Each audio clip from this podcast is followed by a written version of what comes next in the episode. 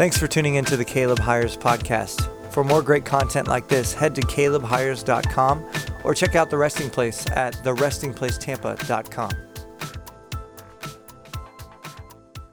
Hey everyone, this is Caleb. Thanks for listening today to my podcast. I just have a few quick thoughts about giving, the principle of giving. I'm actually not going to talk about money at all, but there's a principle of giving in the kingdom, and it's this everything given in the kingdom is given to give away. Everything given in the kingdom is given to give away. I was just reading through the Gospel of Matthew again. I love reading the Gospels. I'm always reading the Gospels. I recommend that you never leave the Gospels. God became flesh and said some stuff on the earth and did some stuff on the earth. I think it's important that we continually view God in the flesh in the form of Jesus via the Gospels. We have four of them for a reason. Come on, somebody. So I read these often and um, actually always. And in chapter 15 of Matthew, it's the parable of feeding the multitudes with the bread and fish. And even though I've read Matthew so many, so many times, I was struck by just some new amazing revelation in this story when Jesus broke the bread and gave thanks, he gave it to the disciples and they gave it to the those who were sitting around the multitudes. And of course, there were 12 baskets left over. This was the 5,000. Then the 4,000, you know, there were seven baskets left over. But when he broke the bread and gave thanks and gave it to the disciples, something struck me just when I was reading it um, out of the uh, J.B. Phillips translation. It says, uh, Jesus told the crowd to sit down comfortably on the ground, and when he had taken the seven loaves, I'm sorry, yeah, and a fish, this is the 4,000, I'm sorry, in chapter 15, into his hands, he broke them with a prayer of thanksgiving and gave them to the disciples to pass on to the people. Everybody ate and was satisfied. And it just a new level of revelation hit me that Jesus' body is the bread of life. So prophetically, there's a picture here of his body being broken right? In thanksgiving for the joy set before him, he endured the cross, right? His body being broken for us and handing that broken body over to his disciples. And his disciples handed it off. And I've, we've heard it said, you've probably heard it said that it actually multiplied in the disciples' hands, not in the Lord's hands. And there's just, just such a key here that when we rightly discern the broken body of Christ as ours to give away, we see the miraculous.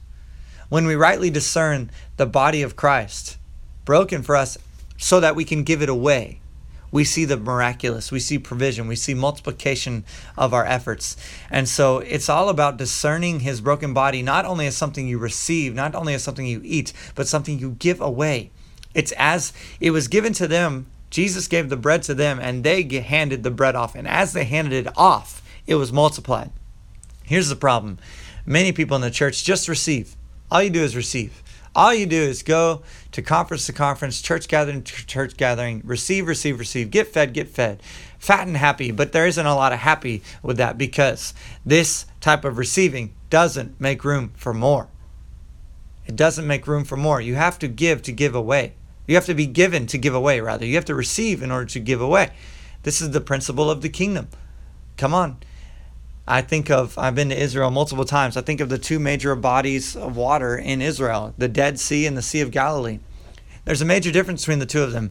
The Dead Sea is a salt water. You can't drink it. You can't get it in your eyes, your ears, your mouth. I have gotten it in my ears and my mouth, and it it is extremely painful because uh, it's so salty. It's not usable. The water is not useful for anything except to be floated upon. It's kind of cool, but it's kind of like you do it once and that's it, you know? It's the picture of consumer Christianity, very surface level. You can't go deep, you can't drink it, you can't give it to anybody because the salty water is no good for nothing. But then there's the Sea of Galilee, which is a freshwater sea, and it's actually the freshwater source for most of Israel.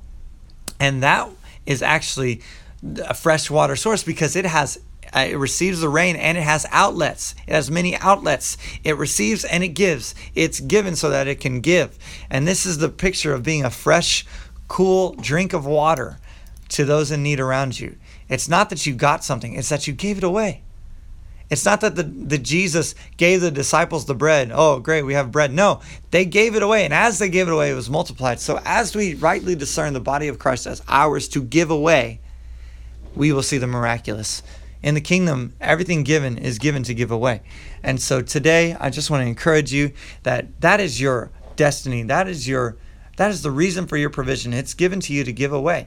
One more note on the Sea of Galilee the word Galilee actually means revelation. So, you know how Peter walked on the Sea of Galilee? Well, for us to walk on the Sea of Revelation is to receive so that we give. Don't just become a consumer Christian. Don't just become a Dead Sea, one of those Christians that's hard to taste, hard to look at, hard to hear.